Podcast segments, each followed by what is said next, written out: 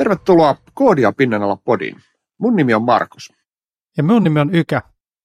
Koodia on nykyään ihan joka puolella ja valtaosa siitä koodista ei ole loppukäyttäjän käyttöliittymässä näkyvissä. Ja tässä podissa me halutaan nostaa esiin nimenomaan niitä taustajärjestelmiä ja muita pinnan alla tehtyjä teknisiä ratkaisuja ja niiden tekijöitä. Kun katsoo ulos, niin huomaa, että kevät on pitkällä ja niin on myös meidän podin kolmas kausi. Tätä podia on ollut taas kerran niin tosi mielenkiintoista tehdä ja toivottavasti myös kaikille kuuntelijoille ollaan äänitetty mielenkiintoisia jaksoja. Meillä on tavoitteena vielä äänittää muutamia jaksoja ennen kesätaukoa, joten ideat ja kaikki palaute on tervetullut. Joo, vieläkin tuntuu siltä, että tätä podia meidän kannattaa tehdä rakkaudesta lajiin ihan ihmisvoimin. Ja emme usko, että meitä pystyy vielä ihan, ihan vielä chat GPTllä korvaamaan. Toivotaan. Kolmatta kautta tehdään yhteistyössä Vuonogroupin kanssa. Vuonogroup haluaa edistää ohjelmistokehityksen arvostusta Suomessa ja tuo esille juuri sitä, kuinka kriittisessä osassa tämä pinnan alla oleva koodi on. Kyllä, ja nyt itse jakson pari.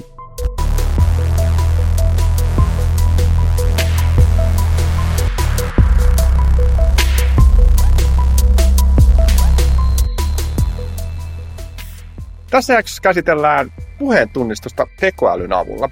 Ja keissinä meillä on se, että miten tätä teknologiaa voidaan hyödyntää videopelien keskustelujen moderoinnissa. Me ollaan saatu asiantuntijavieraaksi Speechly-nimestä yrityksestä Hannes Heikinheimo. Tervetuloa. Kiitos, kiitos. No voitaisiin aloittaa taas. Meillä on aina tämä perinteinen kysymys, että minkälainen sun tausta Hannes on ja miten sä oot päätynyt tämmöisen puheentunnistusteknologian pariin? No tota, mun tausta on tuolla niin kuin koneoppimisessa ja tiedon louhinnassa, että mä aloitin mun, mun uran niin tutkijana tuolla silloisessa teknisessä korkeakoulussa, nykyään se on Aalto-yliopisto ja siellä ä, informaatiotekniikan labrassa ja tein väitöskirjaa tiedon louhinnasta ja, ja koneoppimisesta ja sitä kautta sitten päädyin näihin datajuttuihin ja sitten kun väittelin, niin sieltä sitten tein silloin, silloin niin kuin ison päätöksen ja en jatkanut sitten tutkijan uraa, vaan menin sitten niin teollisuuden pariin. Ja, ja nyt siitä on melkein kohta 15 vuotta, kun sitten tota, ollut niin kutsutusti teollisuuden parissa ja, ja sieltä sitten on tullut kaikenlaisia hommia tehtyä. Ähm, oikeastaan semmoinen yhteinen nimittäjä, niin on ollut yleensä se, että ne on jollain lailla ää, liittynyt dataan tai tekoälyyn ja sitten ohjelmistokehitykseen.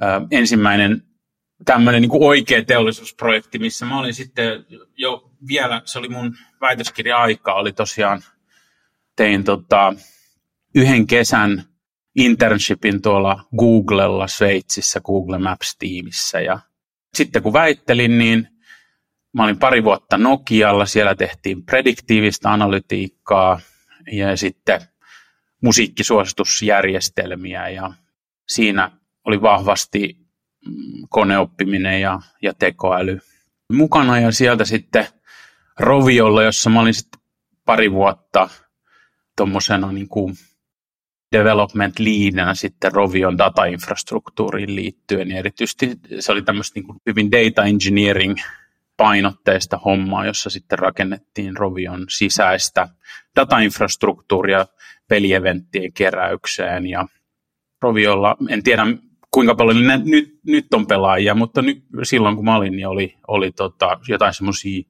julkisia lukuja, oli joku 250 miljoonaa aktiivista kuukausittaista pelaajaa. Ja, ja sitä kautta sitten, sitten Roviol pari vuotta ja sieltä reaktorille ja sitten reaktorilla vähän samantyyliset hommat jatku, mitä tuli tehty siellä Roviolla, mutta sitten niin kuin, varmaan niin kuin omastakin tahdosta, niin sitten halusin enemmän takas sinne koneoppimisen pariin ja siellä sitten niin kuin sattumoisin päädyin tonne Applelle Siri-projektiin tekemään suomenkielistä Siriä ja siinä kohtaa oli sitten semmoinen kova noste puheen tunnistuksessa.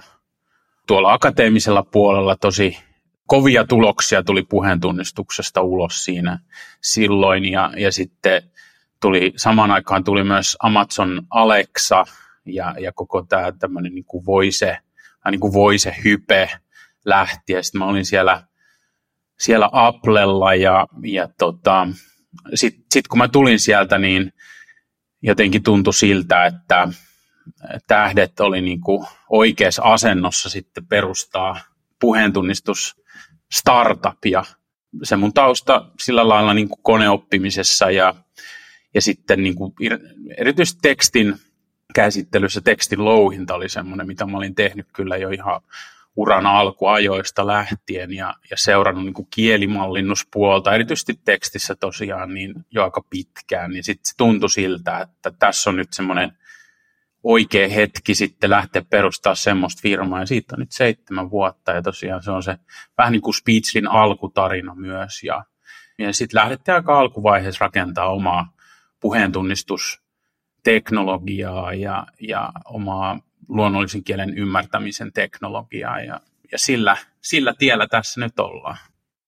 Joo, tosi mielenkiintoinen tarina. Täskä, jos mennään tähän suoraan oikeastaan aiheen käsittelyyn siitä, että niin tuohon teidän niin kuin tällä hetkellä ilmeisesti keihäänkärki teknologia niin kuin, tai tuohon keissiin siihen, että, että jos mietitään tätä videopelien keskustelua ja moderointia, niin tota, mikä siinä on se tavallaan se ydinongelma ja miten, se, miten sitä yritetään teknologialla ratkaista, että miten sen, niin kuin, jos lähtisi miettimään tota. No se konteksti on se, että on paljon pelejä, jossa osa sitä pelikokemusta on niin kuin monipelaaja konteksti sitten, jossa ihmiset ympäri maailmaa verkon yli pelaa samassa pelimaailmassa keskenään ja, ja, ja sitten se tapa, jolla ne kommunikoi siellä, niin on sitten niin kuin voice chatti, eli puhechatti, jossa, jossa ne sitten reaaliaikaisesti puheella kommunikoi. Ja se on näytetty, että tämä puhechatti-feature, niin se on, voi olla pelissä tosi semmoinen engagementtia ja retentiota niin kuin parantava feature ja tuoda paljon semmoista niin kuin mielenkiintoa ja hauskuutta siihen, siihen pelikokemukseen. Ja se on vähän semmoinen niin kuin trendaava juttu muutenkin niin kuin tämän tavallaan virtuaalimaailmoin ja tässä niin kuin megatrendissä, missä tavallaan tämä metaverse ja, ja kaikki tämä nyt on, että sitten ihmiset kommunikoi keskenään ja, ja se tuo sitä niin kuin mielenkiintoisia kokemuksia, mutta sitten siinä on se semmoinen varjopuoli, jossa, jossa varsinkin sitten kun kaksi tuntematonta ihmistä kohtaa ja kuka tahansa voi kohdata kenet tahansa siinä pelimaailmassa, niin ei voida välttyä myös semmoisilta negatiivisilta kokemuksilta. Ja sitten niin kuin, jos lähtökohtaisesti se voice chat on niin kuin retentiota parantava vaikutus, niin sitten näillä tämmöisillä negatiivisilla kohtaamisilla niin on taas toisaalta hyvin, hyvin negatiivinen vaikutus siihen. Ja sit, sitä voidaan niin kuin taklata sillä, että sitä toksisuutta, niin kuin siitä puhutaan, niin yritetään jotenkin moderoida, jossa sitten joko automaattisesti tai, tai ihmismoderoijien kautta, niin sitä tavallaan niitä sääntöjä, säännöistä, mitä se pelin peliplatformi haluaa siellä ylläpitää, niin niitä, niitä sitten niin kuin, niistä pidetään kiinni. Ja sitten se ongelma heidän kannalta on se, että se on potentiaalisesti, varsinkin jos sulla on paljon, paljon pelaajia, niin, niin se voi olla hyvinkin kallista. Toisaalta se, että sulla on vaikka ihmisiä siellä moderoimassa, niin, niin se on kallista, mutta automaattisesti ratkaisut, erityisesti esimerkiksi puheen tunnistus, niin on, on sekin voi olla potentiaalisesti hyvin kallista. Että puheentunnistus algoritmina on kuitenkin laskennallisesti aika vaativa ja sillä lailla se voi olla hyvin kallista. Että niin kuin, tämä on tavallaan se, se problematiikka. Me juteltiin yhden, yhden tämmöisen niin kuin virtuaalieventtejä järjestävän firman kanssa ja niillä oli hauska analogia siitä, että että sä voit ajatella tämmöistä virtuaalimaailmaa vähän jonain niin kuin stadionina, jonne sitten ihmiset kokoontuu ja kun on paljon eri ihmisiä, niin sit siellä suurin osa ihmisistä kyllä käyttäytyy ihan hyvin, mutta kyllä niitä niin kuin sikailijoitkin sinne, sinne mahtuu ja jonkun täytyy sitten sitten siellä täytyy olla ne stevarit, jotka sitten tarvittaessa tarttuu toimeen, jos siellä on semmoisia ihmisiä, jotka pilaa kaikkien muiden kokemuksen niin kuin sikailemalla, niin tavallaan tämä on se ikään kuin problematiikka ja premissi. Jos mä mietin tota, niin kuin sit sen itse teknologian niin kuin näkökulmasta, mä oletan, että tuossa on se, että tavallaan pitää pystyä tunnistamaan mitä se puhe niin kuin muuttaa tekstiksi. Mä en tiedä, miten se tapahtuu. Ja sitten se toinen on, että ymmärtää sitä kontekstia, että tämä on varmaan sit, niin kuin myös semmoinen aika, voisin kuvitella just tässä, niin kuin, että mikä on huonoa käytöstä, niin esimerkiksi se on varmaan vähän pitää aika paljon pystyä ymmärtämään jotenkin sitä. Se on ihan totta. Se, tosiaan ne peruskomponentit siinä on puheen muuttaminen tekstiksi ja sitten sen tekstin semanttisen merkityksen, mit, mitä sanottiin, niin sen, sen ymmärtäminen. Se on niin kuin se lähtökohta. Ja niin kuin, sehän on tosi hankala ongelma sillä lailla, että niin kuin sanoit, että se, se mikä on niin kuin hyvää ja huonoa käytöstä, niin se on kans riippuu hyvin paljon siitä, että mikä se on se konteksti ja minkälainen peli se on. Onko se lapsille tarkoitettu peli, onko se aikuisille tarkoitettu peli, mitä siinä pelissä tapahtuu että semmoinen asia, mikä vaikka first person shooter pelissä on niin kuin ihan normaalia, niin sitten se voi olla jossain semmoisessa pelissä, mitä lapset ja, ja nuoret pelaa todella no-no, kun sitten taas toisessa kontekstissa se voi olla ihan niin kuin tavallaan normaalia käytöstä. Ja sitten tietysti eri, eri ihmisryhmissä, niin se mikä voi olla normaalia jossain kohtaa, niin se on epänormaalia toissa kohtaa. Ja sillä lailla se on tosi kontekstisensitiivinen se juttu, että täytyy aina peilata sen platformin ja sen pelin sääntöihin. Ja, ja sitten myös monesti se, että pystyy tehdä hyviä päätöksiä, niin se ei välttämättä riitä, että sä vaan kuuntelet, vaan jos sulla on muita modaliteetteja käytössä, muuta dataa käytössä, niin se voi olla myös tosi paljon tosi paljon auttaa siinä päätöksenteossa sitten, että, että onko tämä nyt potentiaalisesti semmoinen tilanne, mikä on ok vai ei. Kysytään ehkä vähän siihen suuntaan, että miten tämä on niin saatu aikaiseksi, että mitä kaikkea te olette joutunut kehittämään, että mitä kaikkea teknologiaa siellä on taustalla, niin ymmärsinkö oikein, että teillä on niin tavallaan ensin se puhetta tekstiksi on yksi malli, tai se on jonkunnäköinen AI-pohjainen, ja onko se sitten myös se, niin kuin, kuinka tunnistetaan joku score sille, sisällölle, niin onko sekin myös sitten toinen AI-malli? Joo, on. Eli meillä on tähän moderointikeissiin, niin meillä on muutama eri malli, jotka tuottaa muutamaa eri signaalia. Et meillä on puheentunnistusmalli, joka tuottaa audiosta, puheesta transkriptia, eli ihan kirjoitettua tekstiä siitä, mitä sanottiin. Sitten sen päällä on tosiaan tämmöinen niin semanttinen malli, joka sitten yrittää luokitella siitä, mitä on sanottu, niin sitten niitä joko, tai käytännössä taaskin on se, että sä yrität katsoa, että onko siinä jotain tämmöisiä niin kuin toksisia elementtejä siinä, siinä mitä sanottiin. Ja, ja ne toksiset elementit sitten jaottuu niin kuin tiettyihin erilaisiin juttuihin alkaen kiroilusta, rasismista, niin kuin erilaisesta sitten kiusaamisesta, erilaisiin sitten epäasiallisuuksiin. Sitten sen lisäksi meillä on, me ollaan kehitetty malleja, jotka sitten pyrkii analysoimaan sitten myös sitä audiota, audiosta niin kuin tämmöisiä ei-kielellisiä asioita, me kutsutaan niitä audioeventeiksi, eli erilaisia sitten niin kuin asioita niin kuin, vähän eri kontekstissa voi olla, voi olla kiinnostavaa tai ei, mutta siis ihan alkaen siitä, että nauraako joku, tämmöisen, englanniksi on niin kuin adult noises, aika elegantti ilmaisu asialle, minkä, minkä ehkä ymmärrätte, mi, mitä siinä haetaan. Ja tota, erilaisia epäasiallisia ääniä tai ääniä, mitkä saattaa ehkä liittyä johonkin tämmöiseen riskialttiiseen tapahtumaan. Jotkut asiat voi olla myös niin että äänestä voidaan yrittää selvittää, että onko mies, nainen, minkä ikäinen on ja, ja tämän, tämän tapaisia asioita. Ja sitten, sitten neljäs signaali, mitä me, me ollaan myös kehitetty kyvykkyyttä, niin on tämmöiset erilaiset äänenpainot, että onko aggressiivinen äänenpaino tai neutraali tai, tai jotain tämmöistä ja näiden niin kuin signaalien yhdistäminen sitten. Tai se idea on, että kun sä yhdistät tällä tavalla useampia eri signaaleja, niin sitten sä pystyt tekemään parempia päätöksiä siitä, että tapahtuuko jotain niin kuin ei haluttua. Joo. Mä oletan, että tämä kaikki pitää tapahtua aika reaaliajassa, jos mietitään tuossa.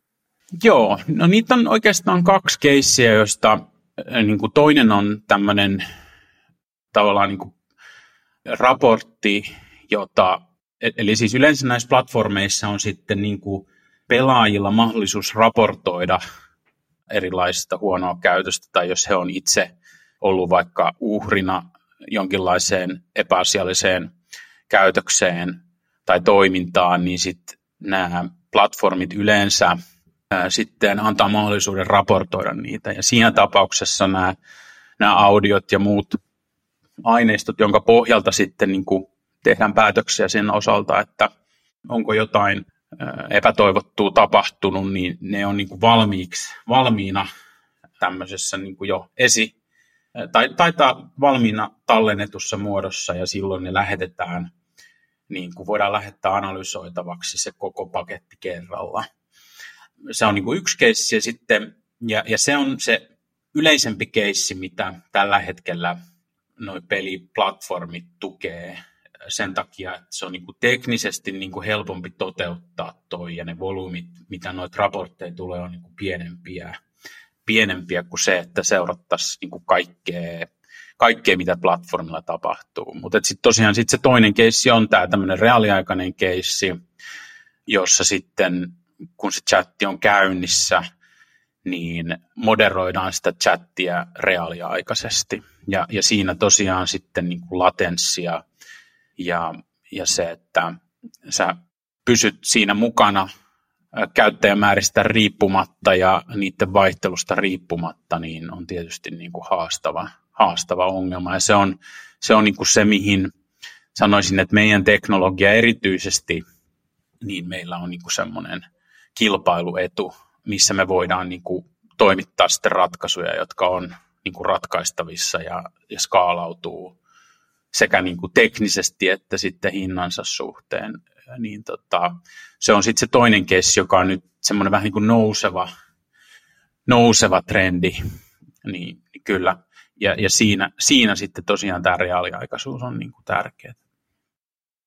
Onko tuossa, jos miettii sitten niin kuin sitä prosessointia, tapahtuuko sitä sekä, niin kuin siis siinä peliklientissa, vai onko ne kaikki sitten siellä niin kuin päkkärissä jossain pilvessä, että miten se niin kuin prosessointi jakaantuu? No se niin kuin, teknisesti se on mahdollista toteuttaa sekä, sekä siinä itse laitteessa että sitten pilvessä tai serverillä. Ja niissä on niin kuin erilaisia hyötyjä ja haittoja, että, että tota, jos ajatellaan sitä serveripuolta, niin, niin silloin siellä sulla on niin kuin rautaa, mitä käyttää, se ei vaikuta siihen peli kokemukset, jos sulla on joku semmoinen peli, joka ottaa siitä loppukäyttäjälaitteesta niin kuin kaiken, kaikki resurssit irti, niin se voi olla, että siellä sitä laskentabudjettia ei ole ihan hirveästi käytettävissä, jolloin se voi olla parempi, että sitten se puheentunnistusosuus ja nämä muut mallit, jotka voisit tai jotka kuluttaa jonkun verran sit niitä resursseja, niin ne lasketaan siellä pilvessä. Mutta sitten sit siinä on jotain huonoja puolia siinä pilvi, pilviratkaisussa. Yksi on se, että jos on, sulla on niin kuin, jäätävät määrät sitä audiota, niin se voi tulla aika kalliiksi. Ja varsinkin tämmöisissä reaaliaikastriimeissä, niin se on, kun sä käsittelet sitä yhtä striimiä, se on käytännössä niin kuin tilallinen, tilallinen se, se setup, jolloin sun täytyy sillä samalla koneella, millä sä oot sitä niin kuin ikään kuin, tai, tai se, kaikki audio pitää striimaa samaan samaan serveriin sit, sitten, joka sitä striimiä siinä hyödyn, tai siis prosessoi, niin sitten tullaan tämmöisiin juttuihin, että, että tota, jos sulla on hyvin sitten vaihtelevaa se määrä, määrä, mitä sun täytyy sitten palvella kullakin hetkellä, niin se, että miten sä saat spinnattua ylös niitä prosessoreja riittävän nopeasti, niin, niin voi tulla ongelmaksi. tai sitten jos pidät niitä pystyssä niin kuin varalta, niin sitten se taas tulee kalliiksi. Niin siinä on niin kuin tavallaan se skaalautumisongelma on aika, aika vaikea. Ja tosiaan sitten jos sulla on, ja vaikka se, vaikka se olisi niin kuin tosi tasasta se trafiikki, niin jos sulla on niin kuin miljoonia yhtäaikaisia pelaajia tai, tai satoja tuhansia ää, yhtäaikaisia pelaajia niin kuin näillä isoilla, isoilla pelifirmoilla voi olla, niin sitten sit se, se tulee kalliiksi. Kyllä. Joo, voi kuvitella. Niin sitten tietysti toinen vaihtoehto on ajaa, ajaa siellä laitteella ja silloin sä hyödynnät sen loppukäyttäjän omistamaa laitetta, jolloin sille palvelun tarjoajalle ei koidu kustannuksia siitä prosessoinnista ja, ja se on niin kuin halpaa, mutta sitten se ongelma tulee liittyy just siihen, että onko siellä loppukäyttäjän laitteella sit riittävästi resursseja käytössä. Tota, miten jos niin kuin, tavallaan me mennään vähän siihen suuntaan vielä, että miten tämä, minkälaisilla teknologioilla te olette tämän, näitä malleja niin kuin kehittänyt ja, ja minkälainen se tavallaan se kehitysprosessi on, että minkälaista osaamista siinä täytyy olla taustalla, että te olette pystynyt tämän ikään kuin rakentamaan noita, noita eri malleja, että mitä, mitä esimerkiksi te, teknologioita olette siihen käyttänyt? Joo, se meidän teknologiastäkki on aika syvä, että jos ajattelee sitä, että niin kuin, jos mennään tavallaan sieltä loppukäyttäjälaitteesta sinne niin kuin, tavallaan frontista backiin, niin siinä on aika, aika paljon, paljon siinä tekistäkissä, että, että tosiaan siellä loppukäyttäjän laitteella pitää olla sitten joku integraatiopiste, johon sitten, jossa sitten saadaan audiota kapturoitua ja sitten lähetettyä se joko siihen paikalliseen puheentunnistus moduliin tai sitten se pitää verkon yli lähettää sinne, sinne serverille. Ja, ja tosiaan ne meidän platformit, mistä puhutaan niin kuin frontissa, niin on pääsääntöisesti mobiiliplatformit, siis Android ja iOS, ja sitten, sitten nämä webi, eli käytännössä browseri. Ne on niin kuin ne pääplatformit, ja nyt meillä on jonkun verran tullut myös sitten niin kuin nämä tämmöiset virtuaaliheadsetit, on niin kuin toinen ja, ja, ja siellä sitten ja, ja niin kuin peleissä sitten yleisestikin niin Unity ja Unreal, jotka on sitten niitä engineitä, joihin täytyy pystyä sitten integroitumaan. Et siellä on niin semmoinen laaja portfolio sitten erilaisia platformeja, mihin, mihin pitää pystyä antaa tukea sitten käyttäjille. Sitten on sieltä sitten audiosignaalit menee sinne meidän backkariin, jollei ne sitten prosessoida siellä, siellä laitteessa, mutta jos käydään eka läpi vähän sitä meidän tekkistäkkiä sitten siellä väkkärissä, niin siellä sitten on sitten palvelut, jotka vastaanottaa sitä audiostriimiä ja siellä me joskus alkuaikoina niin meillä oli niin kuin Node oli se, se, millä me noin serverit tehtiin, mutta nykyään melkein kaikki meidän noista apeista taitaa olla Goota. Ja se, r, sitten se audio siirtyy, tai ne apit on sitten rakennettu gRPCn päälle, joka sitten hyvin ja tehokkaasti pystyy tämmöisiä kaksisuuntaisia striimaavia yhteyksiä tukemaan. Avaat vähän, mikä gRPC on, jos jollekin on. Joo, gRPC on ähm, Googlen kehittämä. Musta tuntuu, että se tulee siis Google Remote Procedure Call tai joku tällainen. Todennäköisesti. Eli käytännössä siis teknologia, jolla pystyy niin kuin kutsumaan tämmöisiä etäfunktioita niin kuin serveriltä. Ja, tota, ja siinä on sitten niin kuin kommunikaatioprotokolla, joka sitten rakentuu Googlen kehittämän Protobuf, joka on tämmöinen niin tyypitetty data, dataformaatti, joka tämmöisissä verkon yli tapahtuvassa kommunikaatiossa on aika tehokas. Eli käytännössä ne, se gRPC lähettää näitä protobuf-viestejä sitten sen verkon yli ja, ja tota, mutta se on se protokolla ja sen päälle pystyy sitten rakentamaan, että sitten on tämmöisiä automaattisia pulauttajia, jotka sitten gRPC pystyy esimerkiksi restikutsuiksi vähän niin kuin, tai niin kuin tämmöiseksi resti-apiksi sitten siihen päälle rakentaa ja sitten niin kuin verkko, varsinkin browserit aika huonosti tukee gRPC, että sitten meillä on myös WebSocket mahdollisuus, eli WebSocketin yli sitten sitä audiota, audiota lähettää. Mutta tosiaan siellä backerissa on sitten, sitten ähm, nämä meidän apit, apit, jotka on Goolla sitten toteutettu ja sitten sen niiden takana on sitten nämä meidän eri mallit, jotka sitten me ollaan itse, itse rakennettu ja ne on niin kuin se, mitä me käytetään sitten mallin rakentamiseen on PyTorch ja Python, Python on ollut sitten se, millä, millä kehitetään. Ja, tota, ja sitten no, niitä malleja täytyy sitten kehittää ja se on sitten tavallaan taas sitä deep learning ää, tekemistä, jossa sitten yritetään haalia mahdollisimman iso datasetti ja, ja sitten niin kuin malli, joka pystyy siitä oppii, oppimaan. Ja, ja sitten kun sulla on malli, niin sitten tota, sitä ajetaan niin kuin reaaliaikaisesti. Ja, ja ne mallithan on käytännössä tämmöisiä matriisioperaatioita sitten, mit, mitkä on putkitettu monta matriisioperaatiota yhteen pötköön ja, ja sitten niitä yritetään mahdollisimman tehokkaasti sitten ajaa siellä. Ja meillä on ollut Python, Python on ollut se, millä me ollaan kehitetty ja edelleen kehitetään malleja niin kuin aika paljon Python ja PyTorchin päällä. Mutta nyt niin kuin viimeisen vuoden aikana niin ollaan enemmän siirrytty siihen, että se meidän niin kuin inferenssipuoli, eli se, se puoli sitten, missä palvellaan näitä asiakkaita, niin se, ollaan, se puoli ollaan nyt kirjoitettu niin kuin C ja C++ ja ihan sen takia, että se on sitten niin kuin portattavampaa. Ja se on myös tehokkaampaa kyllä, että saadaan niin kuin enemmän, enemmän myös irti sillä tavalla siitä, siitä sitten mallipäättelystä. Joo, kyllä tässä aika monta, monta juttua onkin jo välistä komponenttia. Kyllä, se on aika syvä ja sillä lailla paljon erilaista osaamista tarvitaan. Ja, ja, mutta onneksi meillä on, meillä on taitava tiimi ja, ja sillä lailla.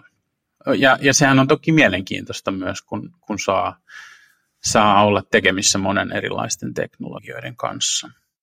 Toi kuulosti sille oman korvaan itse asiassa yllättävänkin yksinkertaiselta. Tietysti ymmärrän, että siellä on paljon, paljon niin historiaa taustalla näin, mutta tietysti va- varmastikin voisin kuvitella, että siellä on paljon sitten niin kuin haasteita just siinä, että saa sen niin kuin hyvän opetusaineiston, jotta siitä mallista tulee hy- hyvä. Mm. Et miten, onko toi, toi on varmaan aika pitkä prosessi ollut, että olette saanut siitä ja varmaan se, että pystytte tukemaan useita eri kieliä ymmärtääkseni, niin Joo. Mistä, miten toisit niin etenee, mistä te saatte, joudutte sitten itse kiroilemaan niille malleille, että ne oppii toksista kamaa vai miten? No sitäkin ollaan tehty, mutta tota, ää, joo, siis se data, data on tosi tärkeä, tärkeä osa sitä. Sanoisin, että niin kuin oikeastaan melkein niin kuin kaikista tärkein, että jos ajattelee niin kuin sitä mallin laatua. Että toki se mallintaminen on tärkeää ja siinä täytyy tietää, mitä tehdä, mutta kyllä ne tavallaan ne hyödyt ja kilpailuedut tulee tosi paljon sit siitä, siitä datasta. Ja nämä menetelmät on tosi niin kuin, datanälkäisiä, eli, eli se määrä dataa, mitä esimerkiksi puheentun, niin tämmöisen kilpailukykyisen puheentunnistimen rakentamiseen tarvitaan, niin ne on kyllä tosi isoja, että, että niin kuin puhutaan kymmenistä tuhansista tunneista audiota. Ja nythän siis tämä OpenAIin Whisper, nehän, nehän treenasi 800 tuhannella tunnilla. Että nämä viimeisimmät mallit, niin ruvetaan puhua niin kuin miljoonasta tunnista audiota. Ja semmoisia datamääriähän ei löydä mistään muualta kuin verkosta, että sieltä ne täytyy sitten skreipata ne datat. Vähän niin kuin näissä isoissa tekstikielimalleissakin, niin kyllä, kyllä se sieltä verkosta löytyy. Toki sitten on jonkun verran ja aika paljon, erityisesti englannin kielelle, niin on viime vuosina alkanut ilmestyä sitten niin kuin isompia valmiita avoimen lähdekoodin data-aineistoja. Common Voice on varmaan kaikista tunnetuin muitakin datasetteja on, että varsinkin englannin kielelle niin niitä valmiita datasetteja, joissa on niin kuin tuhansia tunteja audiota, niin löytyy jo. Mutta paljon ollaan panostettu siihen meidän dataan ja sen keräämiseen. Siinäkin on paljon niin kuin insinöörityötä ja insinöörihaasteita, että, että saadaan tuommoisia isoja datamassoja kaavittua, niin siinä on paljon työtä. Mitäs toi itse prosessointi, kun tuossa mainitsit no, tota, just tuon OpenAI ja jotain lukenut, niin kuin, mä en tiedä mitkä on faktaa, mutta miten paljon ne on joutunut esimerkiksi GPU-aikaa käyttää, mutta ne aikaa menee aivan levottomiksi ne niin kuin, Kyllä. prosessointi. Miten se teillä, niin kuin, minkälaista koko luokasta puhutaan niin kuin, noiden mallien treenaamisessa? No ei ne samanlaisia GPU-tuntimääriä kuin noissa teksti, isojen tekstimallien osalta ole, että me treenataan tällä hetkellä, eli se kone, missä me treenataan se meidän puheentunnistusmalli, niin siinä on kahdeksan semmoista NVIDIAn, onko se nyt A, A100 tai äh, niitä niin kuin tykeimpiä GPUita, mitkä kuitenkin, olisiko semmoinen yksi, yksi maksaa ehkä niin kuin tyylin kymppitonni tai kymmeniä tuhansia, semmoinen yksi, yksi GPU, niitä me käytetään kahdeksan, mikä on aika vaatimaton setappi verrattuna, mihin nämä isot, isot pojat tuolla Jenkeissä käyttää niin kuin mun käsittääkseni jotain niin kuin tuhansia GPUita. Et sillä ihan hyvin pärjätään. Toki ne mallien treenausajat voi olla pitkiä, että niin kuin, on se niin kuin luokkaa viikko tai viikkoja, mitä yhden semmoisen mallin treenaaminen voi kestää. Että kyllä siinä sitten kuitenkin kertyy niitä GPU-tunteja ihan hyvin silläkin setupilla niin kuin tämmöiselle startupille. Joo. Et, et kyllä me siihen käytetään aika paljon sitten kuitenkin kredittejä, että, mutta sillä lailla ei, ei ole, niin kuin meillä ei ole sillä lailla lähtenyt lapasesta kuitenkaan niin kuin noilla joillakin. Ei meillä olisi varaakaan siihen, tai sitten pitäisi olla vähän erilaiset numerot tuo pankkitilille. No, mitä se vaikuttaa muuten tuohon kehitykseen? Mä oon miettinyt, siis kun itsellä, itsellä on enemmän niin kuin ihan peruskoodajatausta ja silleen tavallaan kun koodaa, niin feedback loop on yleensä silleen, voi ajaa testin jossain sekunnissa ja sitten tuossa se on taas silleen, että jos haluaa testata jotain, niin saat tulokset viikkojen päästä, niin ajaksi silleen, että pitää suunnitella tosi hyvin. Ja... Kyllä se tekee siitä haastavaa, että, että se feedback loop on pitkä ja, ja sen takia se voikin viedä niin kuin aikaa se ei, ei, kun puhutaan siitä, että mallin treenaaminen vie viikon, niin kyllä sä niin kuin päivässä parissa alat näkee, niin kuin, että lähteekö se homma niin kuin oikealle raiteelle vai ei. Mutta on sekin niin kuin, jo parin päivän feedback loop, sekin on aika pitkä kyllä. Että sitten kun lähdetään sitä kehittämään, niin, niin on se niin kuin aikaa vievää. Se on ihan, ihan selvä. Ehkä siinä niin kuin sit se, se auttaa, että tuossa nimenomaan tuossa feedback loopissa sitten niin kuin auttaa se, että sulla on paljon niitä GPUit sitten rivissä, että, että saat sen tuloksen sitten niin kuin kahden päivän päästä vai niin kuin parin tunnin päästä esimerkiksi tai sille, että, että semmoisessa iteroinnissa se, se, että sä saat niin kuin sitten ison klusterin ja siitä, siitä niin kuin kaiken hyödy irti, niin auttaa aika paljon, koska sitten sä voit tosiaan tehdä niitä eksperimenttejä enemmän ja nopeammalla syklillä ja näin edespäin oliko meillä puhetta siitä, että miten monta kieltä te tuette ja sitten tavallaan se, että, että niin kuin, miten paljon se tarvii ikään kuin variaatiota se lähdedata tai se opetusdata, jotta siitä tulee ikään kuin riittävän hyvä, koska sitten taas niin itse miettii silleen, että eikö eri ikäiset ja eri sukupuolet ja voi kuulostaa tosi erilaiselta, että miten iso haaste toi on sitten. Joo, no se on, se on iso haaste ja jostain syystä niin kuin noin puheentunnistusalgoritmit, että vaikka ne, vaikka ne olisi aika hyviä siinä, mitä ne tekee, ja ehkä yleensäkin niin kuin machine learning, jos vertaa niin kuin koneiden oppimista ihmisten oppimiseen, että, että se kyky, mitä ihmisillä on, niin kyllä ihmiset on vielä niin kuin paljon parempia yleistämään. Että sitten niin kuin monesti noi, tavallaan se perustuu sitten jon, vähän jonkinnäköiseen ulkooppimiseen sillä lailla, että, että jotta noi toimii hyvin noin koneoppimismallit, niin kuin puheentunnistuksessa tai kielimallit, niin, niin siellä pitää olla dataa, joka jollain lailla on aika samanlaista kuin se tavallaan, millä sitä päättelyä sitten tehdään. Ja sen takia ne vaatiikin niin paljon sitä aineistoa, että, että jos ne olisi parempi yleistämään, niin silloin sitä aineistoa tarvittaisiin tosi vähän. Meidänkin tapauksessa, kun puhutaan niin kuin kymmenistä tuhansista tunneista sitä audiota, niin kyllä siellä on sitten kaikenlaista ja siihen se sitten niinku tavallaan perustuu aika pitkälle. Että se on nähnyt sitten jonkin samankaltaisen opetusnäytteeseen. Ei välttämättä tarvitse olla ihan täysin samanlainen, mutta samankaltainen, niin se pystyy toimimaan hyvin. Mutta kyllä sen huomaa, että heti kun tulee jotain, mitä siellä ei ole siellä opetusaineistossa, niin se tavallaan se illuusio siitä älykkyydestä, niin se kupla puhkeaa aika nopeasti. Ja sen huomaa siis sekä näissä puheentunnistusmalleissa että sitten noissa kielimalleissa, että jos on leikkinyt vaikka näillä chat GPTillä, niin kyllä sieltäkin sitten nopeasti alkaa löytyä niitä kessejä, jossa se vaan niin feilaa. Et sillä lailla pitää olla aika, aika iso ja niin kuin monipuolinen aineisto sitten, että sä saat semmoisen mallin, joka toimii sitten niin kuin tilanteessa kuin tilanteessa.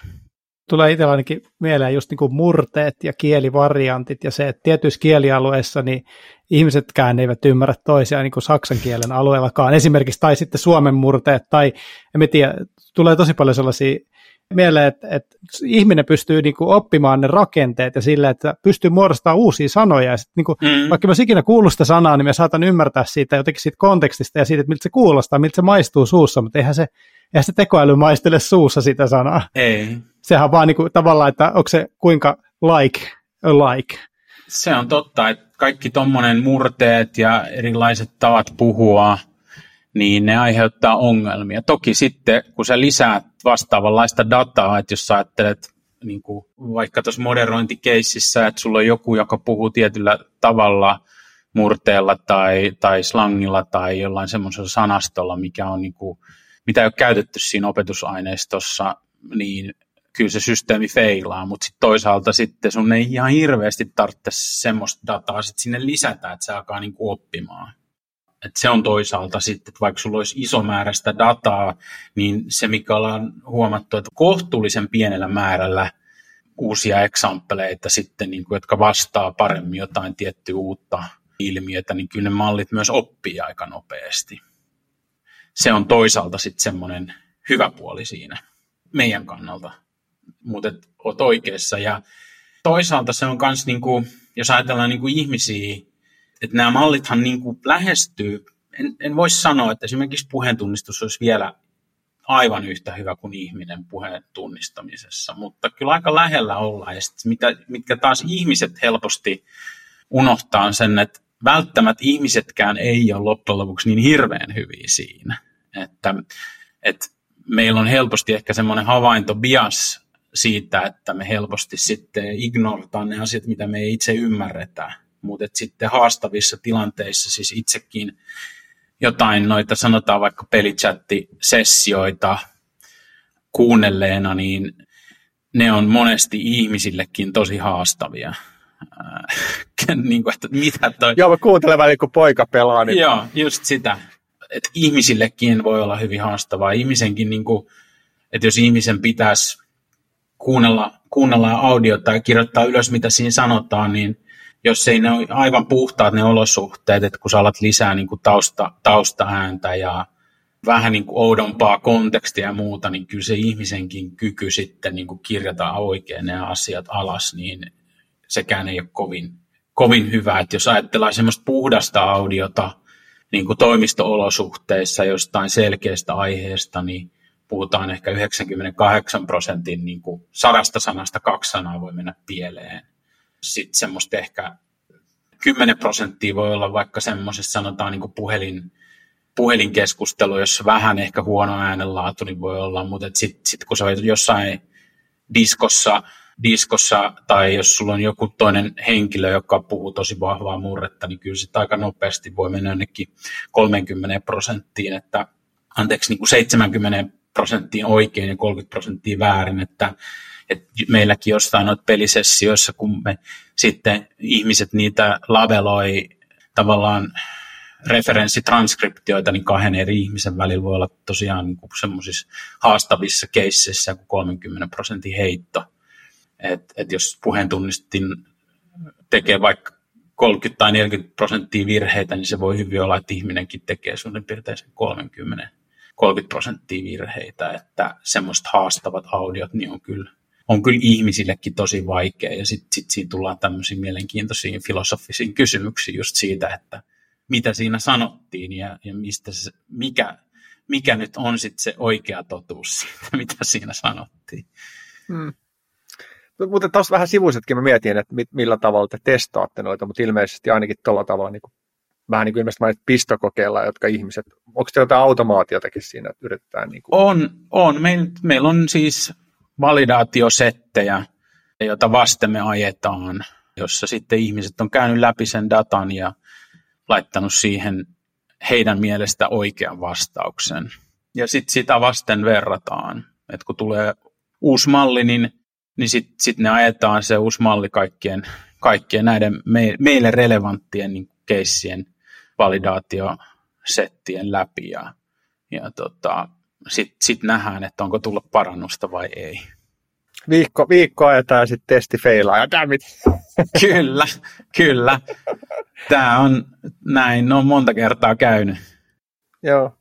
Onko teillä test, niin kuin, tietysti se on varmaan tärkeää, että ei tulisi niin kuin esimerkiksi lisää false positiiveja, mutta onko teillä sitten sellaisia kontekstisensitiivisiä testejä, kun te itse tulee jotenkin mieleen, että jotkut sanoo, että kettuilu on välittämistä, mutta sehän riippuu kontekstista eikä se niin kuin yleisessä mm-hmm. tapauksessa päde. Mutta mi- miten tuommoista voi sitten testaa, että kaksi pelaajaa, jotka hyvän tahtoisesti naljailee toisilleen, niin voiko tuommoista niin testata? No on se, on se tosi vaikea, vaikea tavallaan, että sit, sit jos ajatellaan sitä, että, että jos vaikka transkriptio, niin sulla on kaksi ihmistä ja sitten sit ne vertaa niitä transkriptioita, niin niissä on niin kuin 30 pinnan heitto tavallaan sen väliin, mitä toinen ajatteli, siinä sanottiin ja toinen ajatteli sitten toista. Sama pätee kyllä sitten niin kuin niissä laveloineissakin, niin kuin, että, että oliko tämä nyt kettuilua vai ei. Niin ei se ole ihan yksinkertaista silleen, että, että sitten se pitää vaan hyväksyä, että, että niissä tavallaan siinä referenssitotuudessakin on sitten, että se ei ole täysin sitten niin kuin absoluuttista. Se täytyy vaan niin kuin sitten hyväksyä siinä kohtaa. Mites muuten nyt viime aikoina on niin kuin todella nopeasti kehittynyt nämä, nämä kielimallit, just yeah. GPT ja muut, niin mi- miten se tota, niin kuin on, on vaikuttanut teillä? Te olette kuitenkin periaatteessa tehnyt osittain samaa tavaraa, mutta niin kuin, onko se sitten vain niin yksi kilpaileva tapa tehdä, yksi kilpaileva malli vai mit, mitä se tarkoittaa? No silleen niin kuin tässä nyt, kun mekin ollaan usea, usea vuosi sitä tehty, niin kyllä sitä niin kuin että meidän malliarkkitehtuuria pitää päivittää ihan jatkuvasti ja jatkuvasti tulee uusia parannuksia. Ja toki tämä Transformer-arkkitehtuuri niin on, on tätä niin kuin deep learning-skeneä niin kuin viime vuosina paljon vienyt eteenpäin tai sieltä tulevat innovaatiot niin on, on semmoisia, jotka sitten vaikuttaa kaikkiin näihin deep learning-malleihin niin kuin modaliteetista riippumatta ja sillä lailla niin kuin nämä viimeisimmät parhaat tulokset tällä, esimerkiksi tällä hetkellä, mitä puheentunnistuksesta saadaan, niin ne on niin kuin sovellettuja transformereita. Ja me, meidänkin viimeisin puheentunnistusmalli ja toki muutkin tekstiklassifiointimallit niin perustuu aika pitkälle näihin niin kuin transformer-arkkitehtuuriin. Et sillä lailla pitää pysyä mukana ja päivittää sitten malleja ja oppi, oppia siitä, mitä, niin kuin, mitä uutta tulee. Ainakin itse tavallaan niin tietyssä mielessä tuntuu, että on tietty sellaisia spesialisoituneita keissejä, missä sitä nyt niin kuin aletaan käyttää, mutta jotenkin mm. on aika jännittävää, jotkut sanoivat, että jopa pelottavaa nähdä, että mitä se, miten se arkipäiväistyy, että mi, miten se tulee näkymään. Tietysti tämä teidän systeemi on hieno esimerkki siitä, että just peli, pelikontekstissa niin kuin toi voi toimia hyvin tuollaiseen tiettyyn spesifiin käyttötapaukseen, mutta sitten taas tulee mieleen esimerkiksi, itse on törmännyt, että Google Meetissä se voi laittaa transkriptin päälle, mutta se ei osaa suomeen, niin sitten tulee ihan dadaa, ja sitten Slack on tullut hiljattain, jos Slackiin pistää video, niin se Kyllä. kuvittelee, että se osaa transkriptää sen, mutta sitten sieltä tulee ihan dadaa, koska ainakin itse töissä on suomenkielistä yleensä se data. Ja sitten taas toisaalta niin kuin, teillä on ihan toimiva, ilmeisesti toimiva suomenkielen malli, niin tavallaan itse vähän niin kuin odottaa, että koska se olisi silleen, niin kuin, että se eka esimerkki, joka tulee omaan arkeen, ei ole semmoinen niin kuin, mihin, mille kaikki nauraa silleen, että eihän täällä tee mitään, mm. vaan just niitä niin mm. tavallaan käytännön arkisovelluksia. Joo, kyllä niitä tulee koko ajan ja Suomi on tietysti markkinana vähän periferinen, että, että ikävä kyllä ja niin kuin kielenä pieni, että se tulee sitten vasta myöhään, että, että kun mä olin siellä Applella ja siellä tosiaan suomenkielistä Siriä rakentamassa, niin sitä ennen, ennen kuin Suomi, Suomi tehtiin, niin siinä oli 20 muuta kieltä ennen suomea, että olisiko suomi sitten ollut joku 25 kieli tai jotain tämmöistä, että sitten se tulee, tulee kyllä hitaasti. Toisaalta se, mitä nyt nämä, mikä on mun mielestä se isoin juttu, nyt sanotaan viimeisen vuoden aikana kielimallinnuksessa ja puheentunnistuksessa myös, ja, ja missä niin kuin, ja minkä tämä OpenAI on nyt vähän niin kuin lanseerannut, on se, että niin kuin mallit opetetaan kaikilla kielillä. Että kyllä se GPT-malli osaa aika hyvin suomea, jos olette kokeillut nämä isot, isot mallit. Ja samaten heidän OpenAIin tämä Whisper puheentunnistusmalli, niin sekin, sekin kohtuullisen hyvin osaa kyllä suomea. että sillä lailla ehkä tämän viimeisen vuoden aikana niin siinä on tullut semmoinen muutos, että voi olla, että kai, ta- tavallaan nämä teknologiat, jotka nyt tästä lähtien tulee, niin ne tulee vähän niin kuin kaikille kielille yhtä aikaa, ja sillä lailla se muutos voi olla täällä Suomessakin aika nopea sitten, että, että sillä lailla niin kuin toivoa on meillä suomalaisilla, että, että saadaan nauttia näistä AI-palveluista varmaan kohtuullisen lähitulevaisuudessa. Tästä pääsee siihen niin kuin yhteen mun kysymykseenkin, vähän niin kuin osittain vastatkin, niin miltä niin kuin tulevaisuus näyttää tässä kenestä, niin kuin mitä, mitä sä teknologioita tai mitä sä näet tapahtuvan lähiaikoina?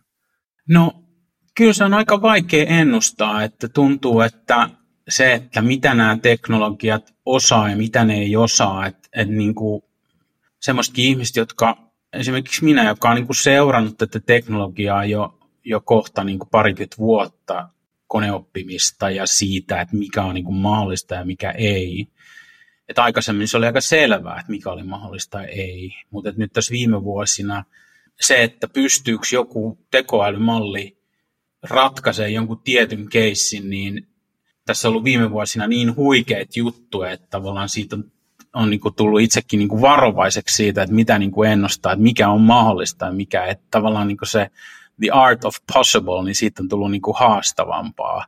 Ja sillä lailla niin kuin sit ainoa mm, ainoa tapa selvittää se on kokeilla, mutta toisaalta myös se kokeileminenkin on muuttunut helpommaksi. Et, et se, että miten, miten niin tämä miten tämä tulee muuttumaan tämä homma, niin sitä on kyllä tosi vaikea ennustaa. Mä uskon, että se tulee olemaan niin kuin aika iso murros, mutta että se tulee tapahtumaan myös silleen sanotaan, että kun sä katsot taaksepäin, niin varmaan niin kuin se tuntuu, että se tulee tapahtuu niin kuin tosi nopeasti, mutta toisaalta se tulee tapahtuu myös sillä lailla hitaasti, että siinä voi olla myös vähän sitä vaaraa, niin kuin, että, tai tavallaan se semmoinen, että sä keität sammakoita, että se on sen verran hidas se, se prosessi, että ne, ne sammakot ei taju hypätä sieltä kattilasta niin kuin ulos sit kuitenkaan. Että tota, sillä lailla niin kuin, mä uskon, että tässä tulee niin isoja muutoksia olla edessä, mutta et ne voi tapahtua sillä lailla jotenkin hitaasti, että, että tulee niin kuin, vähän niin kuin vaivihkaa tai, tai jotenkin sille, sillä lailla, että en tiedä, miten yhteiskunta siihen sitten pystyy, pystyy varautumaan tai reagoimaan. Mm, joo, tästä varmaan, niin kuin mä mietin, tästä saataisiin jo vaikka toisen jakson aihe, jos lähdettäisiin tuohon, tuohon sitten, niin kuin miten, miten tämä tulee vaikuttaa yhteiskuntaan ja muuta. Mutta tota, onko sinulla, Ykä, tuleeko mieleen vielä jotain kysymyksiä vai? No, en tiedä, me, tuli tosta, niin toi oli myös tosi mielenkiintoinen just, että tavallaan pitää kokeilla, ja itsekin kokeilin tähän jaksoon valmistautuessa sitä Whisperia, mm. ja mä olin yllättynyt siitä, miten helppo ja nopea se oli. Yeah. Ja siellä oli niitä eri kokoisia malleja, että joku medium-malli latasi puolitoista gigaa sitä kamaa ennen kuin se teki mitään, mutta sitten kun se oli siinä, niin se toimi aika aika hyvin ja, ja olin, yritin puhua sille kaikkia kieliä, mitä osasin ja laitoin sinne jotain hassutteluja ja eihän se niitä hassutteluja tietysti ymmärtänyt, eikä se Savoakaan kovin hyvin ymmärtänyt, vaikka myös savolainen, mutta siis niin kuin, että mm-hmm. tietyllä tavalla siitä niin kuin pystyy ehkä just ton veikkauksen tekemään, että teknologia menee tosi lujaa, mutta yhteiskunta varmasti paljon hitaammin. Mm. Että tavallaan se me niin kuin ihmisenä ei ymmärretä vielä ehkä, mitä se tarkoittaa. Joo. Joo. Mutta joo, tosi, tosi siisti oli, oli kuulla, kuulla tästä. Ei mulla nyt oikeastaan tuu, tuu uutta, uutta kysymystä mieleen. Että tosi kiva, kun tulit vieraaksi. Joo, kiva, kun tulit vieraaksi. Joo, kiitos kun kutsuitte. Oli, oli kiva, kiva tulla juttelemaan teidän kanssa näistä aiheista. Kyllä nämä kiinnostaa sille, että, että näistä, näistä kyllä itse ainakin jaksaisi jaksais, tota, jutella vaikka pidempäänkin. Yes. Koodaillaan. Koodaillaan. Kiitos.